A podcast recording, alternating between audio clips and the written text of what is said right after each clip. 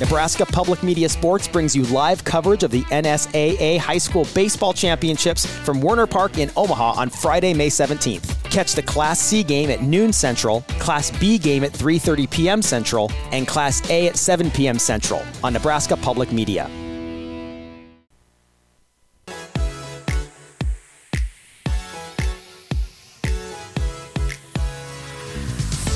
You're listening to Hurrdat Sports Radio. Takes it and straight on punt. Line drive. Hardy takes it his own 32, 35 40. Hardy 45. Swings near side 50. 45 40. Near side 30. Punter to beat it to 20. Goes by him at the 10, the 5. Touchdown. Penn State. Daequan Hardy. His second punt return for a touchdown this afternoon.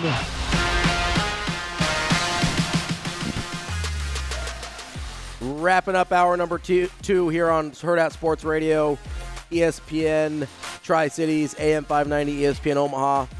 I'm Ravi Lulla. That's Andrew Rogers, and we are brought to you by Rockbrook Camera. They are not just trying to sell you a camera; they're trying to help you become the best photographer you can be, whatever that means for your life, whether you're trying to be a professional photographer or just capturing your memories and sharing them with friends and family. They'll support you after the sale with unlimited uh, things like classes and other things to get you acquainted with your new equipment. They've got the latest technology. You can check it all out at rockbrookcamera.com, 168th and West Center in Omaha or 70th and Pioneer in Lincoln. Joining us now to preview uh, the biggest game in college football this week. Mike Gross of Lancaster Online. He covers Penn State football. They are facing off against Ohio State. Mike, how are you this morning? I'm doing great, guys. How are you? We are doing well. I guess what is the just general feeling about going into this week? Uh, you've got a top 10 matchup, supremacy maybe in the Big Ten East on the table. What is the general vibe, especially coming off of kind of a weird midseason game against UMass? Mm-hmm. Now you're going from one end of the spectrum to the other. What's the feeling around uh, Pennsylvania right now? Well, that's calling it weird. That's a very kind way to say it. Yeah, that was a, boy, that was an epic matchup, wasn't it? You know, uh, that's nice if you're UMass and you get 1.6 million dollars to come get your head kicked in. But anyway, um, yeah, this is. Uh, you know, people have been pointing for the, pointing to this this specific day for a year now uh, in, in Penn State. I, I don't think uh, I, I don't think the fan base has ever been bigger and ever been more rabid, and the expectations are super high. Uh, I think this is uh, this is this stretch of games here from here to the finish line is seen as uh, a referendum on James Franklin. Uh, so it's uh, you hate to you hate to engage in hyperbole, but this is a really big game. This is this is huge for for Penn State, and it's huge for Ohio State too. Uh, Mike, I-, I wanted to ask you about that. You mentioned the referendum on James Franklin. Obviously, the only two losses last year were to Ohio State and Michigan. He's struggled in these games against the elite of the Big Ten East. Um, overall, he's been very successful at Penn State, but it does seem like there's a little bit of tension, maybe consternation between his his relationship with maybe fans and even people in the university with his inability to kind of get into that same category as Ohio State and Michigan. Is that an accurate read on the situation? Well, I, I don't know about within the university. I think right now with the current AD, Patrick Kraft, the current president, I, I think there there's pretty good alignment – about what they're doing in football, and I think they're pretty behind uh, Franklin. As far as the fans, and uh, I mean, if they don't, if they lose on Saturday, you're going to be hearing it again. He can't win the big one, and, and uh, he's a good recruiter and he's a good uh, enthusiasm builder. But the, the the next step of being able to do it against the true elite, he's fallen short. Uh, you know, I don't know if that's 100% fair. And I do think that he's closer now. Penn State's roster, mm-hmm. overall uh, depth, I think he's closer now to the real mm. top shelf of the sport than he's been at any other time in his tenure. So, hey, it's it's kind of like I, I think this particular this two year window with some of the second year players they have who, who are going to be here next year.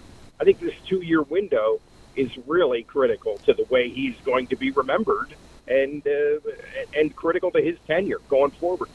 Mike, it's been six straight years without a win against Ohio State. Um, with where both teams are currently at this season and the injuries lingering on the Buckeyes side, do you think yep. that's an advantage for Penn State in this game? I think it, I think that's a I think that's a small advantage. Yeah, uh, and I would also say this: Penn State is unbelievably fresh. They, their defense has been on the field for I, I saw snap counts the other day. I think they're second fewest in the country. And when you consider how many people they play on defense, they play 19 or 20 kids on defense. Uh, they, they're they're. It's hard to believe how healthy and fresh they appear to be at this point in the season, and that's got to be. I think maybe it's a disadvantage that they haven't been in a close game.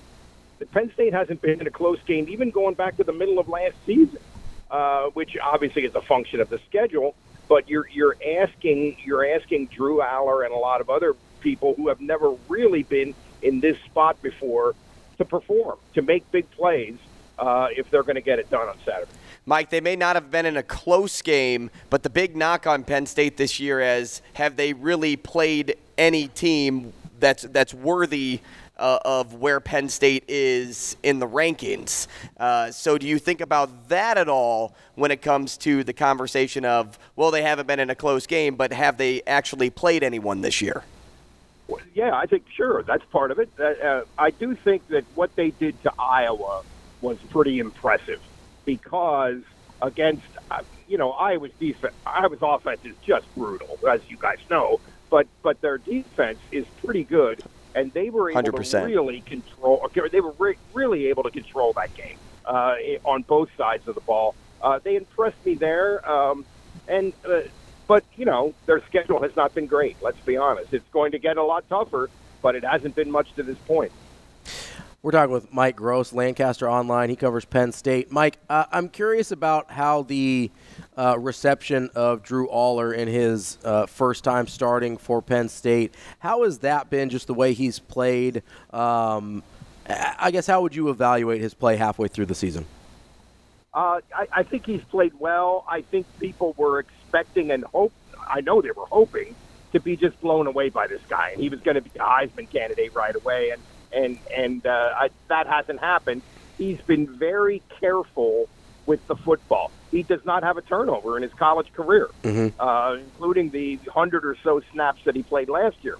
Uh, he week one, West Virginia said, "Okay, this rookie quarterback making his first start. Let's see if he can throw the ball over our head."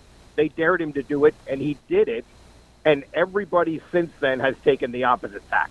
You're not going to throw it over our head and he has taken a lot of, uh, you know, take the hot route, take the underneath route. Uh, uh, he, so he's been good, but they definitely want to push the ball down the field a little more than they have so far, and they're going to have to against Ohio State and Michigan. I mean, you're not going to you're not going to do 15 play drives of four yards at a pop and beat those kind of teams. So uh, it's a big it's a big big Saturday for Drew Allar too.